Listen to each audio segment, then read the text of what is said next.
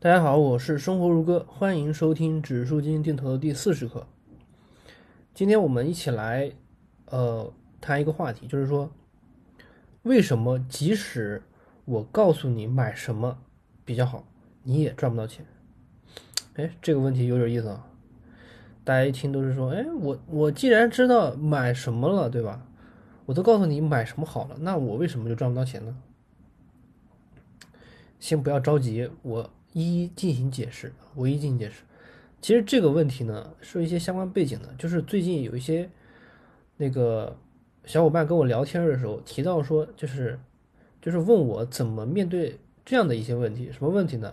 就是有一些知识付费的人呀，他他的传播的一种什么思想呢？就是说啊，就是股票投资啊，很简单啊，很简单，什么分析分析财报啊，看看财报啊。嗯，用一些简单的这个分析的方法呀，嗯，就能选出一些好的股票啊。我说这个问题呢，他本身说的没有问题，他的确选出来可能会选出一些好的股票，但是你选不选得出来一些好的股票和你能不能赚钱，这是两码事啊，这是两码事。为什么啊？我一我一一解释啊，我一解释。第一个啊，第一个投资。你除了怎么买之外，还有怎么卖这个问题？怎么买这个问题？如果说你认真学，认真学，通过啊分析一些财报啊，学一些财报，怎么分析财报，然后看一些这个投资方面的书籍啊，嗯，做一些自己的那个总结呀，挑选出一个好的公司，这个是不难的，这个是不难的啊，不难的。但是怎么卖这个问题？学问就大了，学问就太大了，啊，学问就很大了。是你说是到百分之十就卖，还是说百分之二十，还是百分之三十等等，这就是一个问题啊，对吧？那比如说，我再举个例子，按照指标现在是高估了，那你现在就该卖了。那你这个你怎么控制住？你还想继续认为它还会继续上涨的冲动呢？很多韭菜失败的原因就在这儿啊。很多韭菜，他并不是说就没有赚过钱，他不是没有赚过钱啊。很多韭菜，他恰恰是前期赚了很多钱，觉得后面还会继续涨，所以最后利润就全部给我亏光了。举个例子，涨到百分之四十的时候，你还盼着啊百分之五十，结果开始下跌了，开始下跌百分之十了，这个时候你还会安慰自己啊，没事没事，还会涨上来的，结果你就最后你就开始亏损了。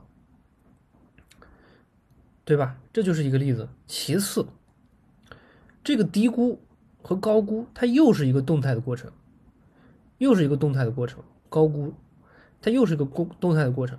我说到三十倍市盈率就该卖了，那二十九倍你卖不卖？二十八倍你卖不卖？对吧？这个东西你怎么把握呢？对吧？这所以这个东西它又不是那么容易就能做到的。这个是第一个问题。第二个问题。就是中间的波动，你应该如何调整心态？如何调整心态？比如说，你你通过一些方法啊啊分析财报，用了一些这个简单的、具体的一些指标分析出来了，分析出了一个好好的公司，然后你买了，但是你买了之后呢，它持续下跌，它亏损超过百分之十了，那你这个时候你还能不能做到继续持有呢？你还能不能做到继续持有呢？对吧？所以心态。是投资里面至关重要的一个部分，这个东西没有人会讲，没有人会讲，他只会给你讲那些数的东西，只会给你讲那些数的东西，就是怎么买，怎么怎么买，什么低估高估，这些东西都是数的东西，表面的东西，真正的东西他从来不讲。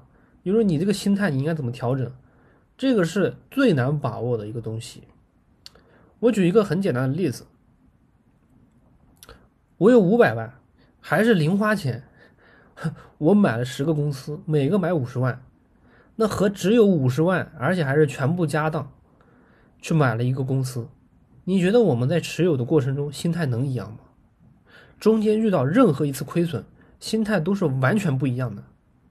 你看，巴菲特拿着这个啊可口可乐公司，他已经三十多年了，没有卖出过去啊，没有卖出过呀。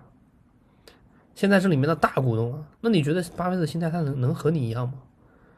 是吧？对吧？它是不一样的呀。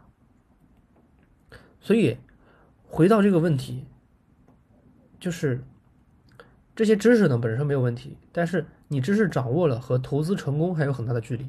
比如我说的，投资的仓位你怎么分配，对吧？比如说每个人情况不一样，同样的五十万，这个人他可能只是零花钱，亏光了都没事儿，那别人可能就是十年的积蓄。那在这个基础上，投资心态又会完全不一样。再比如，投资你是做长期，那长期这两个字你怎么定义？一个好公司，一个伟大的公司，巴菲特他能拿三十几年，你能做到吗？对吧？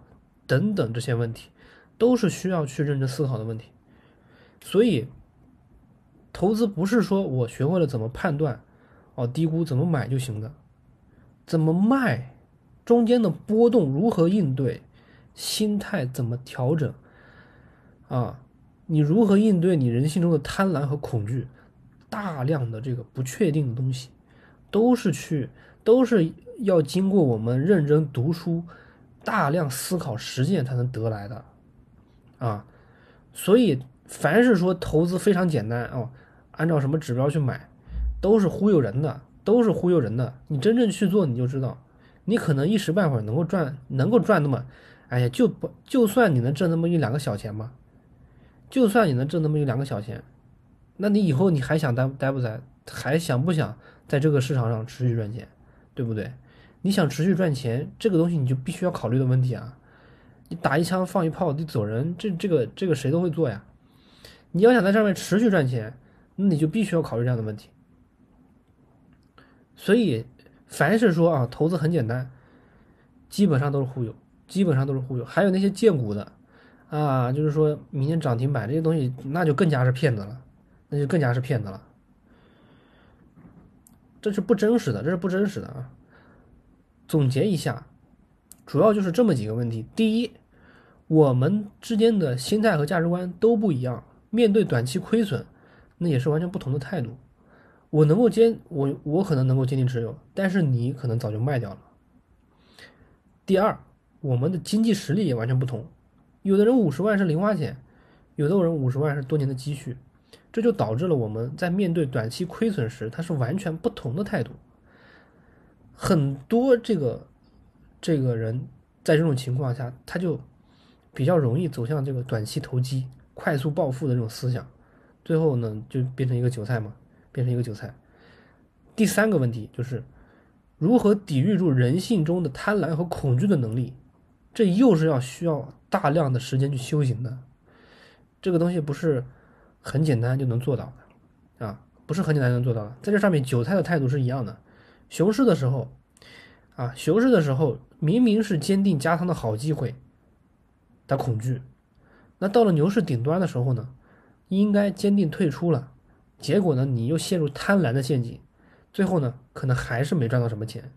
所以呢，牛市、熊市。对于那些韭菜来说呀，都不太友好啊，都不太友好。所以这就是我说的开头那个标题啊。为什么我即使告诉你买什么好，你也赚不到钱？主要就是这么几个原因。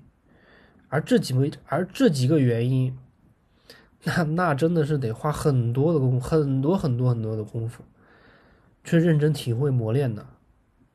认真体会磨练的，这个是心态上。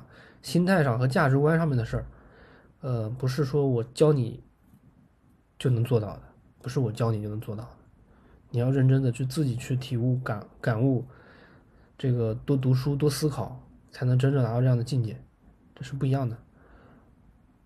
好了，今天的讲课呢就到此结束，咱们下次再见。